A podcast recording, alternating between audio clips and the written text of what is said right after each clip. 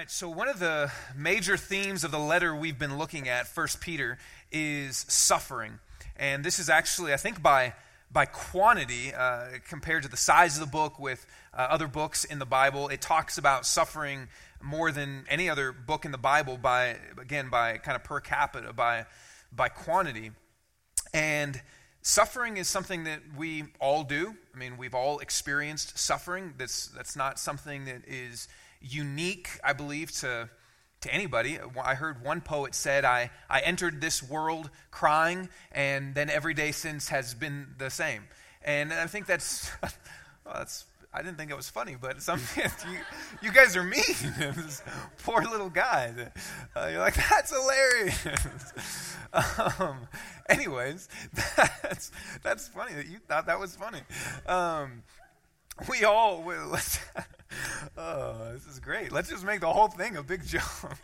Um, we all we all suffer though, right? I mean, I guess it's good to start off on a lighthearted note. We we all suffer different kinds of suffering.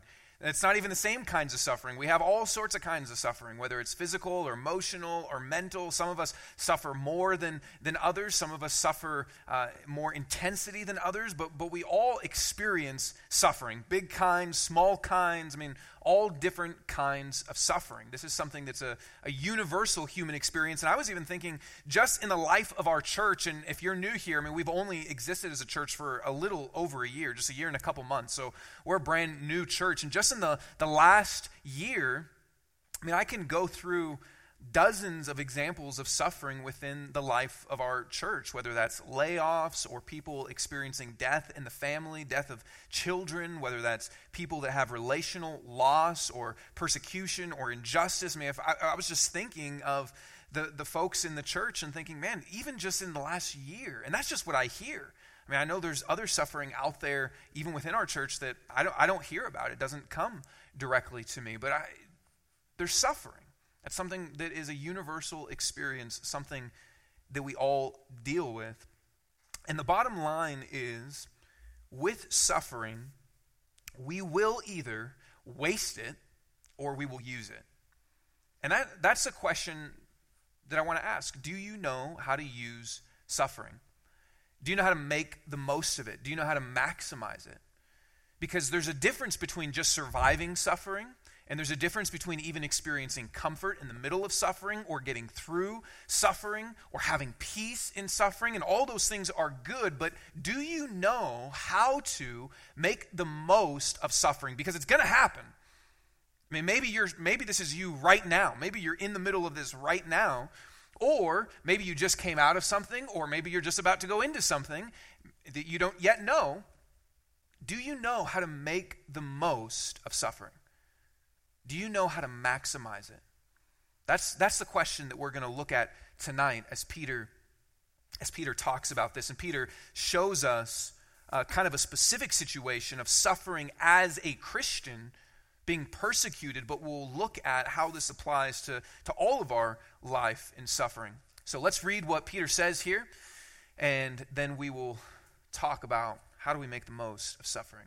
Here's what Peter says Beloved, do not be surprised at the fiery trial when it comes upon you to test you, as though something strange were happening to you, but rejoice insofar as you share Christ's sufferings, that you may also rejoice and be glad when his glory is revealed. If you are insulted for the name of Christ, you are blessed, because the Spirit of glory and of God rests upon you. But let none of you suffer as a murderer, or thief, or an evildoer, or as a meddler Yet if anyone suffers as a Christian, let him not be ashamed, but let him glorify God in that name. For it is time for judgment to begin at the household of God. And if it begins with us, what will be the outcome for those who do not obey the gospel of God? And if the righteous, he's quoting here from the Old Testament, and if the righteous is scarcely saved, what will become of the ungodly and the sinner? Therefore, let those who suffer according to God's will entrust their souls to a faithful Creator while doing good. And so here's what we see about suffering three things, three questions I want us to ask. How do we understand suffering? How do we use suffering? And how do we thrive in the middle of suffering? So, first question How do we understand suffering? Because here's the reality many of us don't understand suffering.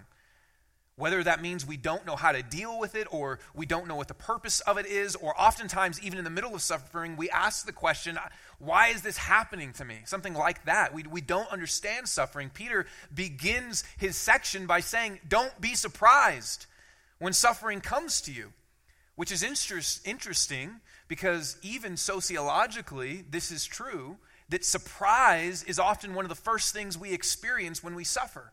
If, if you've heard of kind of the stages of grief, the, the thing I always think about is there was an old Simpsons episode where uh, Homer finds out something and he walks through all the stages of grief automatically in, in one little like 30 second clip. But um, the first stage of grief is denial because it's kind of this I, this can't be happening. This, this, this can't be happening. And Peter says often we don't understand suffering because we're surprised. Suffering comes and we're shocked. We think it's something strange. We're kind of baffled that this would be happening to us. I think we're, we're surprised for a few reasons when suffering happens. I think one of them is because we spend our whole lives trying to maximize our happiness, right? I mean, we build our whole life, and I'm not saying that's necessarily bad, but we build our whole lives trying to get the most pleasure possible. Whether that's are, I mean, we, we want to get insurance so nothing bad will happen to us. We medicate so we don't feel anything bad, even just on the small end of incon- we don't even want inconveniences. That's why there's microwaves. That's why you don't even have to walk. If you go to the airport, you can just stand on something that moves you. I was at the grocery store recently and they have uh, Crustables, which are these little peanut butter and jelly sandwich things that are pre pre crust removed. So if you don't have the time to remove the crust, then you can buy it crust removed. Just all these things that we try as much as possible to manage any sort of inconvenience, any sort of, oh, that doesn't feel good. Some of you are writing, that's the only thing you're going to remember from this. I don't have to remove my crust? That's amazing. that's all you're going to get out of tonight. And that we laugh at the suffering guy. Um, we build our whole lives often, though, trying to build a foundation where we experience happiness. And that's everything that we're about and everything that we're after. I mean, that's America, right? Life, liberty, and the pursuit of happiness. So, if that's everything that we're kind of focusing our life on, then of course, when suffering happens, it's a surprise because it's outside of everything that we've been trying to build. There's no place for it, there's no room for it in our lives. Secondly, I think we get surprised because it's not just that we're trying to build our life on this and something disrupts that foundation, but it's also because we actually believe we have the power to do that. We believe that it's within our power to control building this life that is one of utter happiness and pleasure with no problems. We believe we have that control. We believe we have that. And so then what happens is it's not just that something comes in that's different from our foundation that we've building, it's also a shock to our humanity. When you come face to face with the fact that you're weaker than you thought you were, that you are mortal, I mean, it, it's not fun to realize all of a sudden, wait a minute, I can't get everything I want. I can't do everything I want, whether that's because of sickness or because of external circumstances that are pushing in on you. I mean, that's, we, we like to believe that we can manage our world and control our world and make everything go the way we want it to go. And if something disrupts that, oh, it's a shock, it's a surprise, because we don't think we're human. We think we have the power to live our lives the way we want to live them without anything getting in the way of that. And third, I think it can often be a surprise. And this is especially true if you've grown up in the church. We think that God owes us. I mean, if you've grown up in the church or if you've been a Christian for a while and you believe, man, I'm a good person and I live a good life, and so God, God kind of owes me. I mean, I'm doing my part, He needs to do His part. And what we think about with that is usually this man, doesn't the Bible teach that God wants good for me, that God's going to work all things for my good, that He loves me? So, what we translate that to mean, though, is God's going to give me what I want. God's going to give me whatever I want. And so if suffering happens, we're surprised. We're surprised because, man, God, I thought, I thought you were good. I thought you were for me. I thought, I, I've been living up to my end of the bargain. Why are you failing on your end of the bargain? So suffering is often a surprise. So, how do we accurately understand suffering, or to ask it another way, well, to ask it another way is to say, why shouldn't we be surprised when suffering comes? When suffering comes, how do we rightly understand it? Why, when suffering comes, should we not be surprised? Why, why should we, as Peter says, do not be surprised as if something strange were happening to you? Why should we not be surprised? I think there's a few reasons for that. One of them is this the world's a broken place. I mean, as a Christian, if you're a Christian, we should know more than anyone else that the world is a broken place. I mean, Peter addresses this letter that we're reading to, if you remember, if you were here, to elect exiles, which means people that God has chosen, that God's brought into his family, but that you live in a world that's not your home, that you don't belong in, where things are broken. So, as a Christian, if you are a Christian, then you should, of all people, expect that the world's going to be a broken place. I mean, look, as a Christian, and this is kind of a crazy belief, but it's what we believe. And if you're not a Christian, then, I mean, I understand how you can think this is crazy. But what the Bible teaches is the world is so broken that it killed God. That the world is so broken. I mean, we believe that the world is, we, we believe that, ev- that everybody walking around deserves the death penalty. I mean, I mean, if we believe we live in a world where everyone deserves the death penalty because of our sins against God, then we should expect the world's going to be a broken place, including ourselves. That the world is a broken place. So we shouldn't be surprised by suffering if we believe the world is broken. Secondly, we shouldn't be surprised by suffering. Peter says that Jesus himself suffered, that Christ suffered, that Christ suffered, and this is all throughout this letter. I mean, think about this. Whoever, anytime someone tries to gain a following, they say, hey, you can be like me. So, rich, there's rich people out there, right? That do seminars and things like that, and they write books and they do kind of different things where they say, Hey, I've accumulated all this money and you can too. And sometimes the ads will pop up on your you know, news feed or uh, you'll see them. These people that host seminars, I've made all this money. Maybe it's with stocks or maybe it's um, I don't know if you guys ever heard of that book, Rich Dad, Poor Dad. That, that guy does a lot of seminars. And, I mean, the people that say, I've made this money, you can make it too. Follow me, and you can be like me, because this is what I've done. Or athletes, same type of thing. If, you're, if you ever wanted to be an athlete, and obviously you didn't uh, achieve it, probably, because we would know, but sorry about that. Um, if you ever wanted to be a professional athlete, you probably had some sort of hero that you looked up to, right? Ah, I want to be like him. And sometimes even professional athletes will come to schools and stuff and say, you can do it. You can, you can be like me.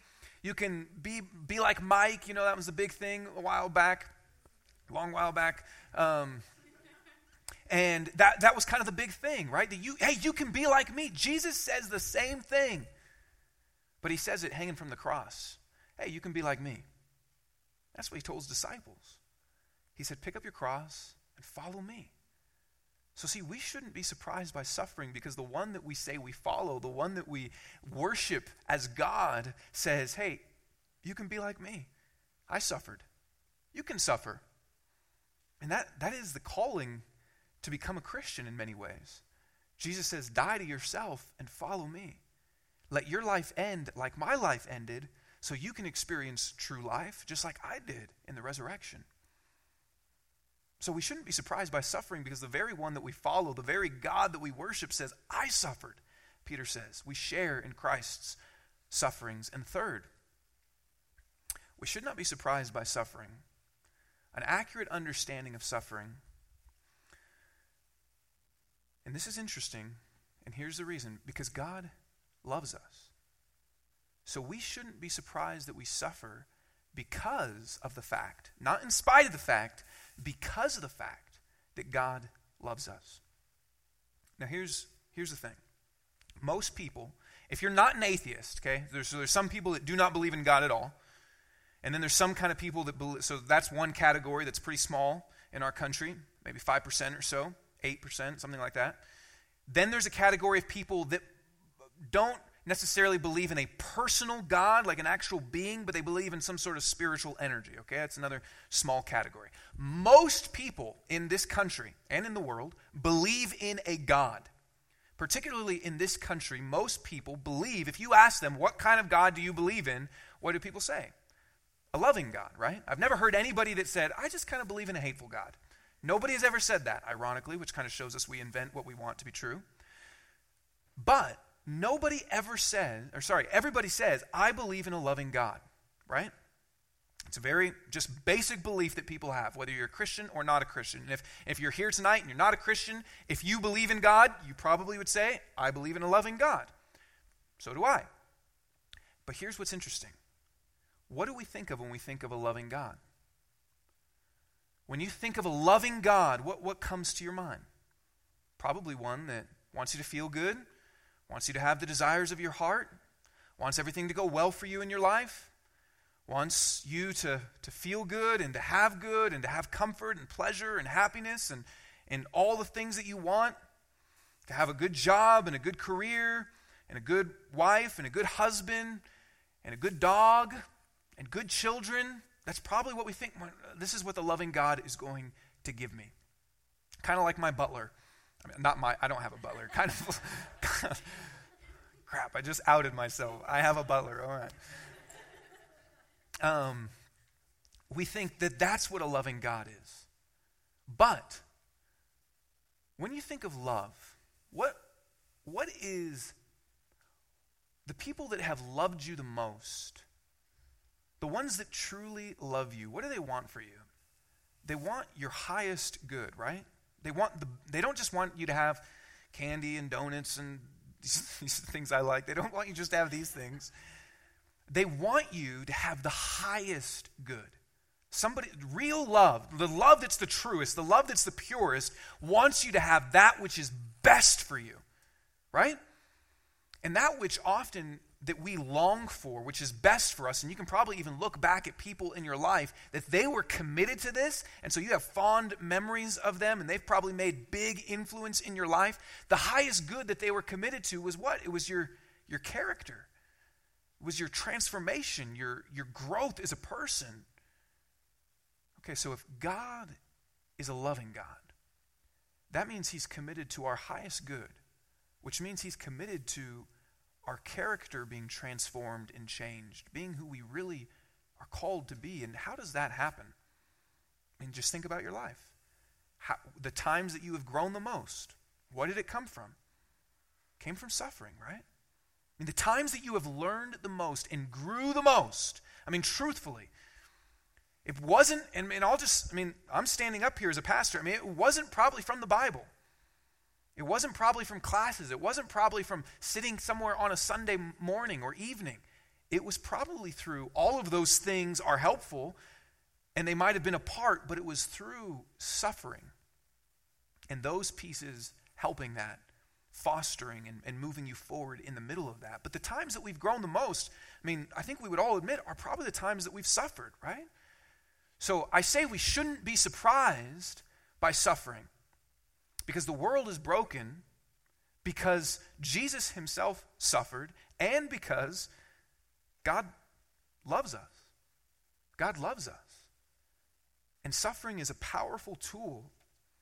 Suffering is a powerful tool to love us. It has a purpose.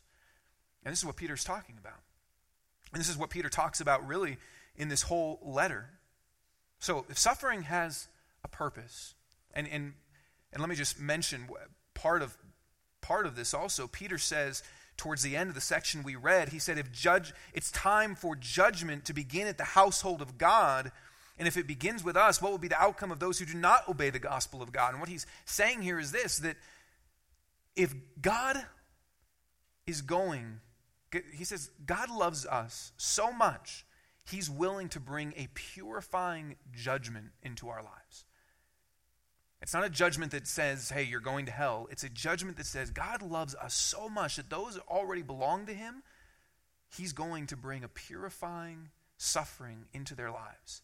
If He does that to the people He loves, what will happen to those that disobey the gospel? that do not serve and follow and have submitted their lives to Jesus. If, if the ones he loves, he says, I'm going to bring suffering into your life, what will he do to those that don't know him? So, suffering has a purpose. It's a very powerful tool used in our life because God loves us. So, this is how we understand suffering. How do we use it then? Because it's a tool, it has a purpose, but how do we actually use it? Because here's, here's the truth suffering does not automatically does not automatically make us better people. I mean, you have probably heard the phrase, what doesn't kill you makes you stronger, right? And I think that's true in many instances, but it's also not true in many instances. Because we've all known people that have suffered and come through it more bitter, more hard hearted, more complaining about their lives. Maybe they, maybe they lost their faith in God.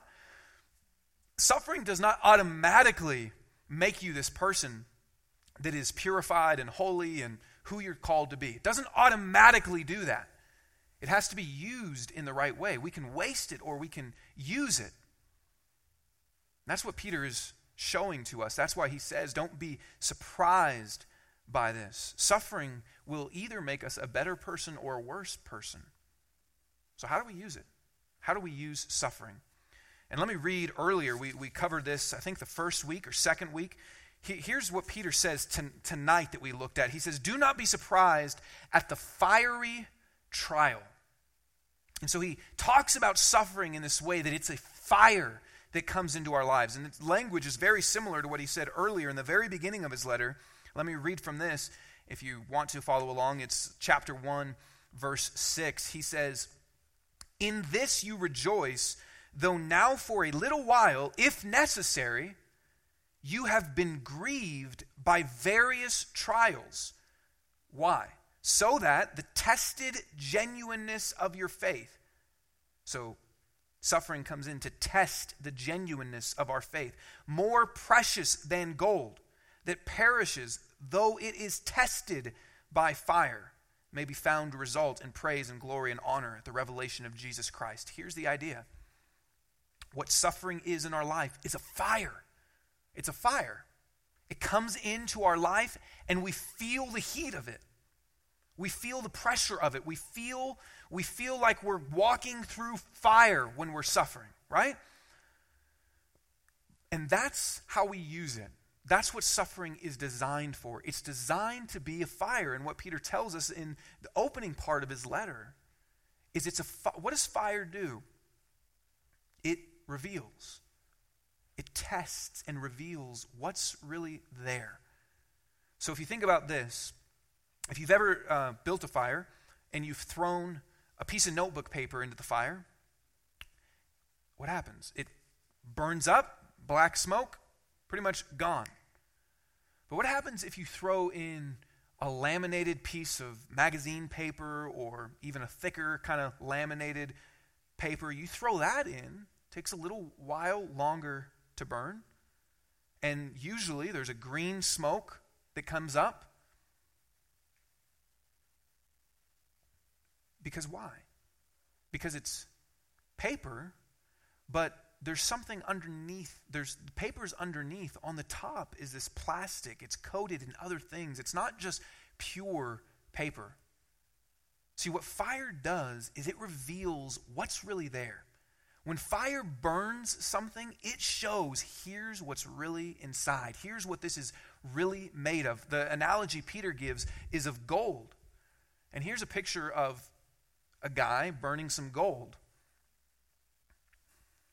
And here's, here's what he's talking about. See, fire reveals. It reveals what's there, and it reveals what needs to change.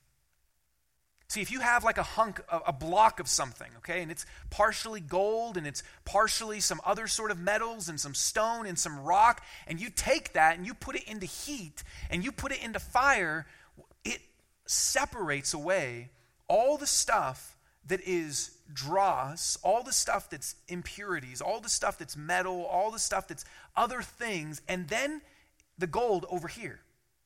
I mean, that's why uh, sometimes you go, you see these signs and they say, we buy gold and those types of things. And often what will happen at those places is they will take your rings that you think are gold, but maybe they're only 10% gold. Or I was even looking as I was researching this online that you can take old cell phone parts and computer parts and you take them in. It's got all this other substance in there. Then you put it into the fire and it burns away all the other stuff and separates it out and it purifies it so that there's just pure gold. See, that's what suffering is, Peter says. That suffering is a fire, and it reveals what's really there, and it separates out what's not supposed to be there. That's what, that's what it is. That's what suffering is. And, and so, if we're going to use suffering, that's how we have to use it. We have to use it to reveal what shouldn't be there and what's really there to burn away all the things in our life that God doesn't want there. To reveal as a fire what's really there that you thought this ring was pure gold, but it's, it's plastic and 10% gold. See, that's what suffering is it's a fire. And I want you to just keep that image in your mind. And if you're going through suffering now, this is what is happening. This is what suffering is for. And this is how we use it. We use it to reveal what should be gone and what's really there. And so let me give us a few ways. And this one I'll just mention really quickly. One of the things that suffering can reveal is the practical changes that need to be made in our life. Just the practical changes. Sometimes what happens is, and I'll just give you a couple examples. Sometimes, um, let's say you, you get laid off of your job, and all of a sudden you realize, oh my goodness, I, we don't have a budget. I don't know where the money's going. I don't know what. Because before, before when everything was just going fine, you didn't necessarily feel like you needed to make a budget, money was coming in, everything is good. But then you get laid off, there's some suffering which reveals I need to make some practical changes. I didn't realize that my I wasn't stewarding my money well. I didn't realize I didn't have a budget. I didn't realize or maybe some suffering comes into your life and you're married and all of a sudden marriage starts going bad. There's fighting and discomfort and conflict, and you feel like, man, what, what just happened? Everything was fine before, but then when the suffering happened, feels like all this stuff started happening, and it can reveal, oh man, we haven't really been spending time working on our marriage. It felt like everything was fine, but when it actually when the suffering came, it revealed, man, we need to make some practical changes. Maybe we need to get a babysitter, or maybe we need to start having a date night, or maybe we need to I mean, just do some things for our marriage and talk to one another. It just it, suffering doesn't necessarily create a need. It just highlights it. It shows, hey, look, here's some things that, that need to change. So, first, it can reveal just practical life changes that need to be made. Secondly, suffering reveals, and this is what Peter says here. He says it reveals where we need to look in our life and see Am I following Jesus? Am I obeying Jesus? He says, don't, he says, look, suffering's going to happen, but don't suffer for doing bad. And this is, he says this a couple different times in the letter when he talks about suffering. He says, suffering's going to come into your life, and that's just going to be expected, but, but don't over spiritualize things.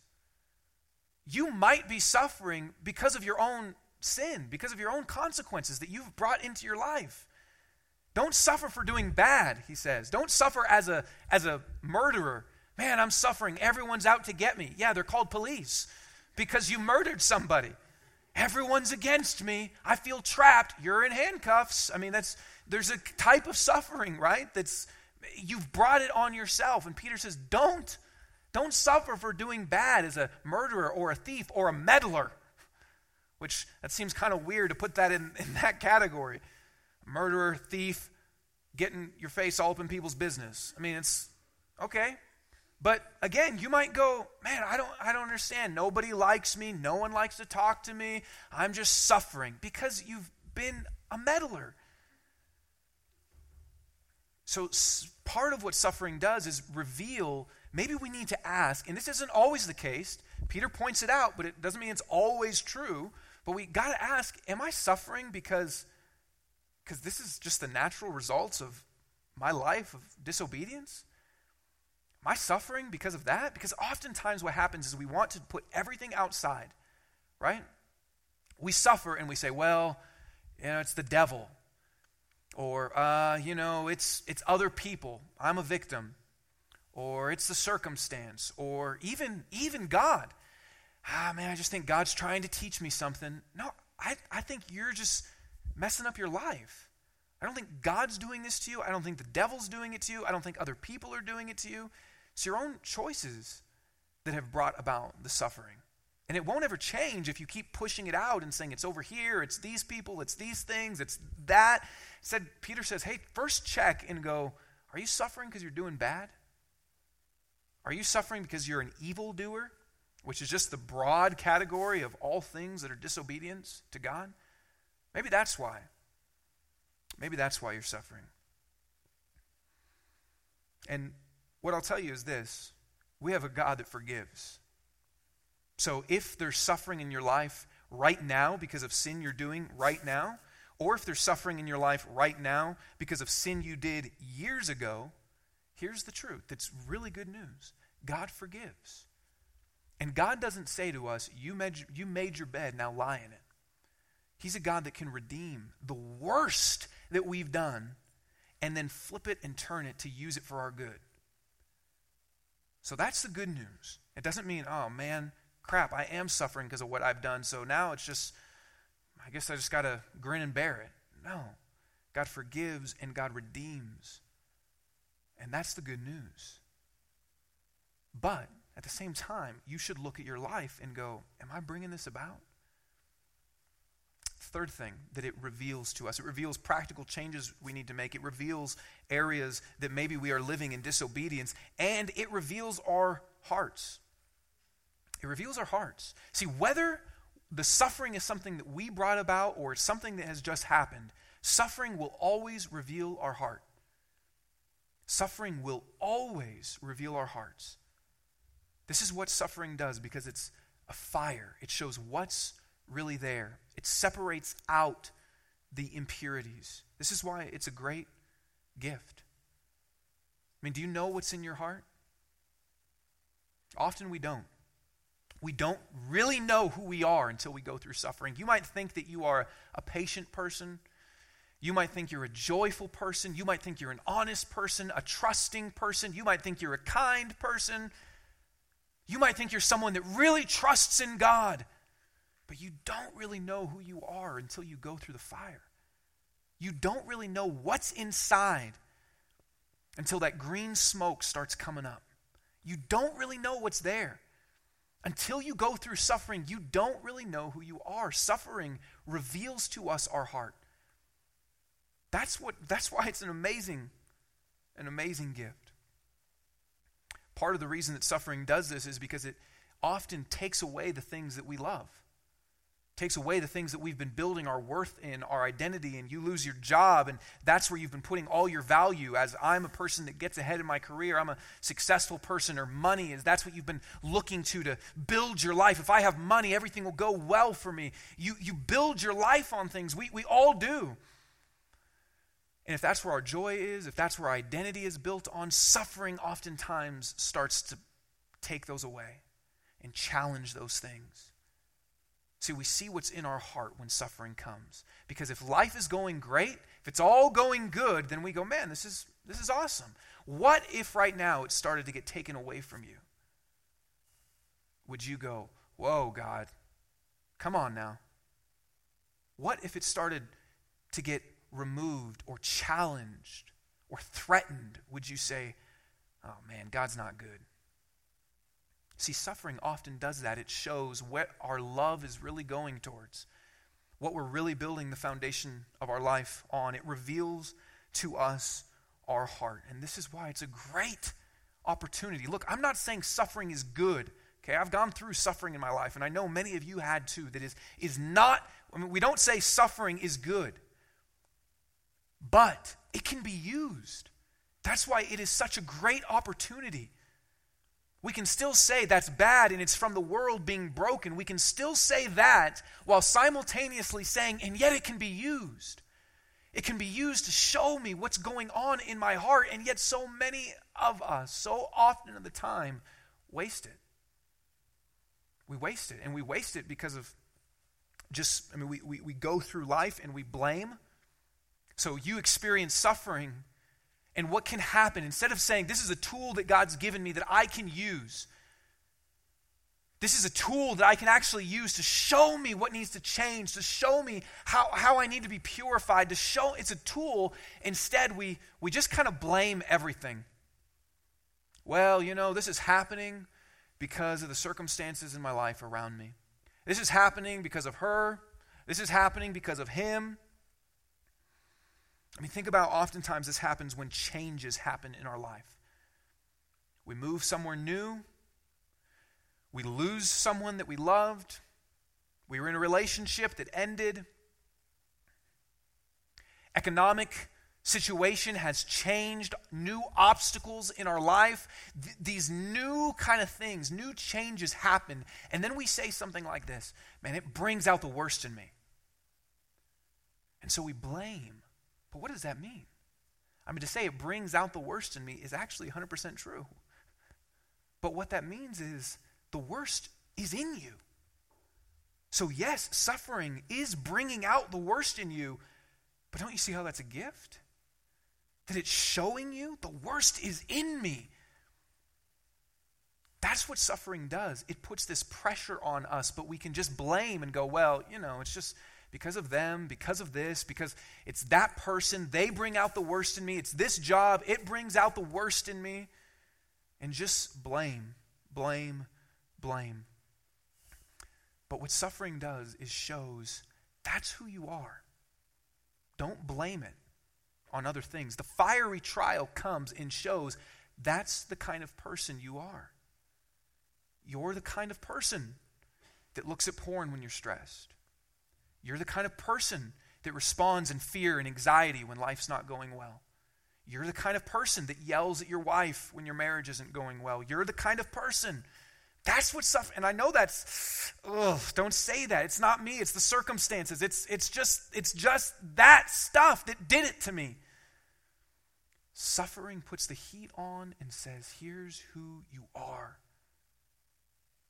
That's what it does. It's fire intended to show you. No, it's not. It's just life is hard and it's just these things and it's, oh man, it's just everything is not going well and it's just, yeah, that's who you are. Suffering, here, here's, here's the truth suffering does not create, it reveals. Suffering does not create different characteristics in you, it reveals them. And often it strengthens them. If you're an impatient person, you go through suffering, you're more impatient. If you're a person that's irritable, you go through suffering, you're more irritable. If you're a person that's self righteous, you go through suffering, you're more self righteous. Suffering does not create, it reveals, it shows. You're a bitter person, more bitter. Unforgiving, more unforgiving. Suffering does not create, it reveals. Which is why it's a great gift. I mean, it's scary, I know. I mean, I can tell right now the temperature in the room. But it's a great gift. Isn't that a great gift? I mean, we get gold out of it we get gold. And so sometimes it reveals our heart, but we waste the opportunity because we blame, or we waste the opportunity because we're just trying to survive. So you go through suffering, and then your mindset is instead of using it, it's just, I'm going to get through it.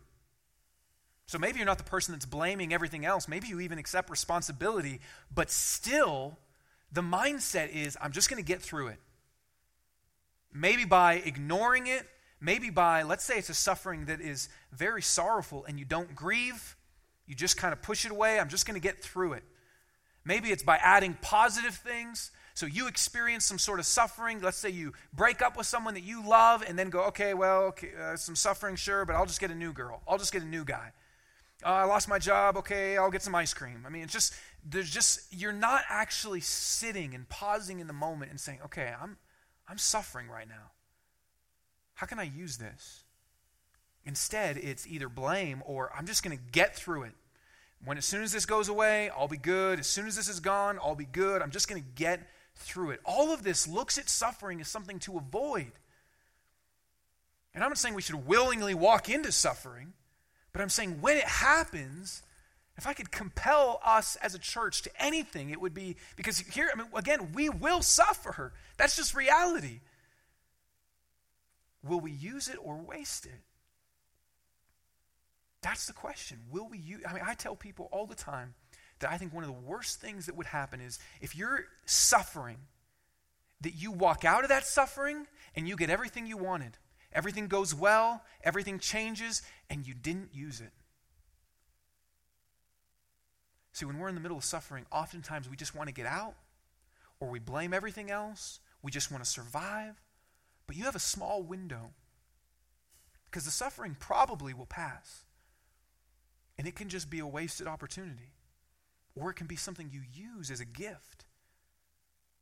And again, I say that not without a sensitivity to the reality that suffering hurts. I'm not saying it's good, but I'm saying it can be used for good.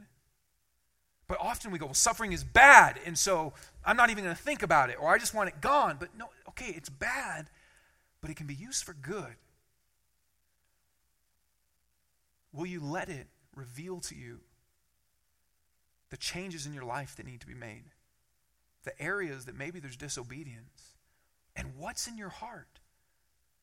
See, whether you cause suffering or not doesn't matter. It can still be used to show us, man, that's what's in my heart. That's who I am. That's where I need to grow. That's where the impurity is. That's where the plastic is. That's where the, that's where the green flame is. I hope if you're in the middle of suffering that you don't get through it until you use it. And as a pastor, that's what I always pray for people when they're suffering. Maybe that sounds cruel. Maybe you think a loving person would just say, Oh, I hope they get out of it. But no, I pray that it would be used for good and it wouldn't be wasted. Don't go back to normal without having used the fiery trial, without having seen how God wants to turn it to gold. So, last thing how do we, how do we thrive in the middle of suffering? How do we thrive in the middle of suffering? We understand suffering by seeing it's a tool that can be used. We use it by letting it reveal to us various pieces. How do we actually thrive in the middle of suffering? And, and here's what Peter turns our attention to towards the end of this section. Oftentimes, in suffering, we're self focused. We're just kind of looking at ourselves. All of our attention is on ourselves. All it can be, we even sometimes isolate, pull back from other people. Nobody understands. Nobody gets me. No one knows what I'm going through. Just want to be alone. I just want to be by myself. And there's this kind of self-consumedness, often, often accompanied with self-pity. And it's just this, it's just me against the world kind of mentality. And Peter says, do not have your focus on yourself but rather, and I think this is really interesting, at the very end in verse 19, he says, Let those who suffer according to God's will entrust their souls to a faithful Creator while doing good. That's kind of a, it seems kind of like a weird thing to throw in there in a, in a section about suffering. To say, hey, do good. But I think, as I read this and studied this, that part of that is to say, and don't let it define you. It's, it's really easy when you're, when you're suffering to just, it's all about me now. I'm the victim and my pain and my sorrow. And I'm not saying don't grieve. Grieve. Not grieving, again, is a way we ignore suffering and just try to get through it. Grieve. Feel the weight of it. Feel the pain of it. But oftentimes we just try to, okay, it's just me. I'm just the sufferer. And life can just be self consumed. It's all about us. It's just all about us. And Peter says, while you're suffering, do good. Which I think is to say, don't let it define, don't let that be your identity. Don't let this define you. Don't just have your focus and your eyes on yourself, but, but let's but let's do good still. Let's love others. Let's serve others. People that do that find that the suffering actually begins to not feel as painful when you get outside of yourself and you still live your life loving and serving others, you begin to feel it's not just all about me. And part of the byproduct of that is you bring other people into your life, and there's community. And again, Peter writing to these people as he intros this section says, Beloved, wants them to know they're loved, wants them to know they're in the household of God, he says, that they're part of a community. Don't just go through it by yourself. And then ultimately, it's not even just focusing on others, but it's focusing on God. See, in the middle of suffering, often we just run to what, anything. How can I get out of this? What's my plan? What's my strategy? Or we run to things that will comfort us. We run to other people. But often just completely ignore God. Often, at the, the worst moments, the most painful moments in our life, we run to everything else except for God. And again, I think that that shows, it reveals, it reveals where we really put our trust. Peter says that God is present with us in the middle of suffering. If you're going through persecution, he says that the Holy Spirit rests on you even in a special way. The Bible teaches in suffering, God is always with us, but particularly, Peter says, if you're going through persecution, if, if, if, if actually being a Christian is what's causing the suffering, that, that God rests with you in a special way. But always, God is present with us in the middle of our suffering. And ultimately, we ignore Him again, like I said, because we trust in other things. What do you trust in? When you suffer, and even now, what do you trust in? What do you think will take care of you? What do you think will get you out of it? What, what brings you the comfort in the middle of your suffering? What, what do you give your, what do you go towards when you're in suffering? Is it alcohol? Is it movies? Is it the snooze button? Is it friends? What is it? What do you go towards in the middle of suffering? What do you that's that's what it means to trust something. That's what I rely on. That's what I count on. That's what takes care of me. And Peter says in his summary statement, his closing statement, let those who suffer according to God's will entrust their souls, the very core of who we are. Entrust our souls to a faithful Creator while doing good. In that, that wording of who God is is not accidental. The fact that God is a creator means that He is powerful, that He brings life where there's nothing, that He creates. See, when, we, when we're in our suffering, we can feel. let me back up. Peter does not just say, trust God. And the Bible never says that. It never just tells us, hey, trust God. Just trust God. It always says, because here's who God is. Trust Him because here's who He is. And He says He's the creator. He's the creator. I mean, think, if we think about, man, He made this world. He made this world. Do you think He's in control?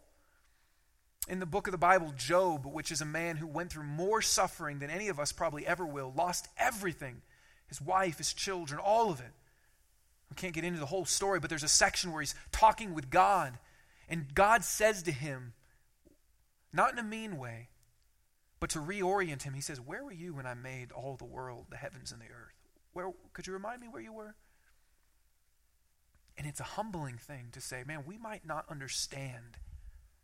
We might not get it, but do we know that God is the creator? That he has control, that he has power? That we're not just left to chance and fate, but He has power over this world. And if He has power over the world and He has the wisdom to create the world, then maybe He knows what He's doing. Maybe, maybe if we don't understand, that's okay. But we can have a humility that says, He's the creator, so I can trust myself to Him. And then he says, He's not just this all powerful being in the sky. He's not just this thundering voice that creates. He's the faithful creator. And what he's drawing our attention there, again, is to Jesus. That he's the one that is for our good. He's the one that is for our good. And that's why he mentions saying, we share in Christ's sufferings. Let me just tell you this no other religion has a God that suffered for us. No other religion even claims that. That would be beneath God. God wouldn't suffer, God wouldn't do such things. But what we see here is that God Himself says, I will come into your world and feel your pain. I will come into your world and go to the most extreme form of suffering there is, both physically on a cross, spiritually in a separation from God in that moment. Where on the cross, Jesus says that the Father has forsaken him in that moment because he takes our sin on himself. And he does that for those of us, all of us, that are not deserving. I mean, that's the crazy thing, right? If you love someone, you'll probably suffer for them. I would suffer for my wife because I love her and because she's cool.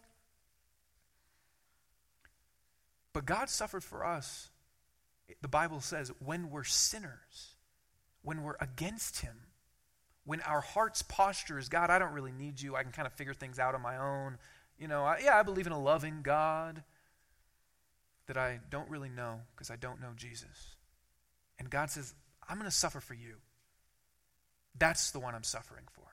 That's amazing. Again, no other religion even claims this. And there's a lot of good wisdom out there in other religions, good things that they can say and teach. But they none of them claim there is a God that came into this world and took on flesh and suffered for you. And that means we can trust him. That's, I mean, that's why Peter can say what he's saying. I mean, if you're in the middle of suffering right now, why, I mean, why won't you go to God? This God. I get why you wouldn't go to just some big man in the sky with a beard that just wants, that, I mean, here, here's the conundrum. If you just believe in a loving God, you're not going to go to that God in the middle of suffering because obviously he's not being loving to you. But if you believe in a God that is loving in the sense that he wants your highest good, and he's the kind of God that actually suffered himself for you, man, do you believe in that God? You'll entrust yourself to that God. You'll go to that God. And that's what Peter wants us to see. That's why he closes with that. Let those who suffer according to God's will entrust their souls to a faithful Creator while doing good. See, suffering is not something just to get through. It's not something just to use to improve ourselves. It's something that can be used to show us who God is. It's something that God wants to use to let you see more of who He is and to enjoy Him and to know Him as faithful Creator. I hope you can believe in that kind of God. I hope you see that that's Jesus. And when we take communion,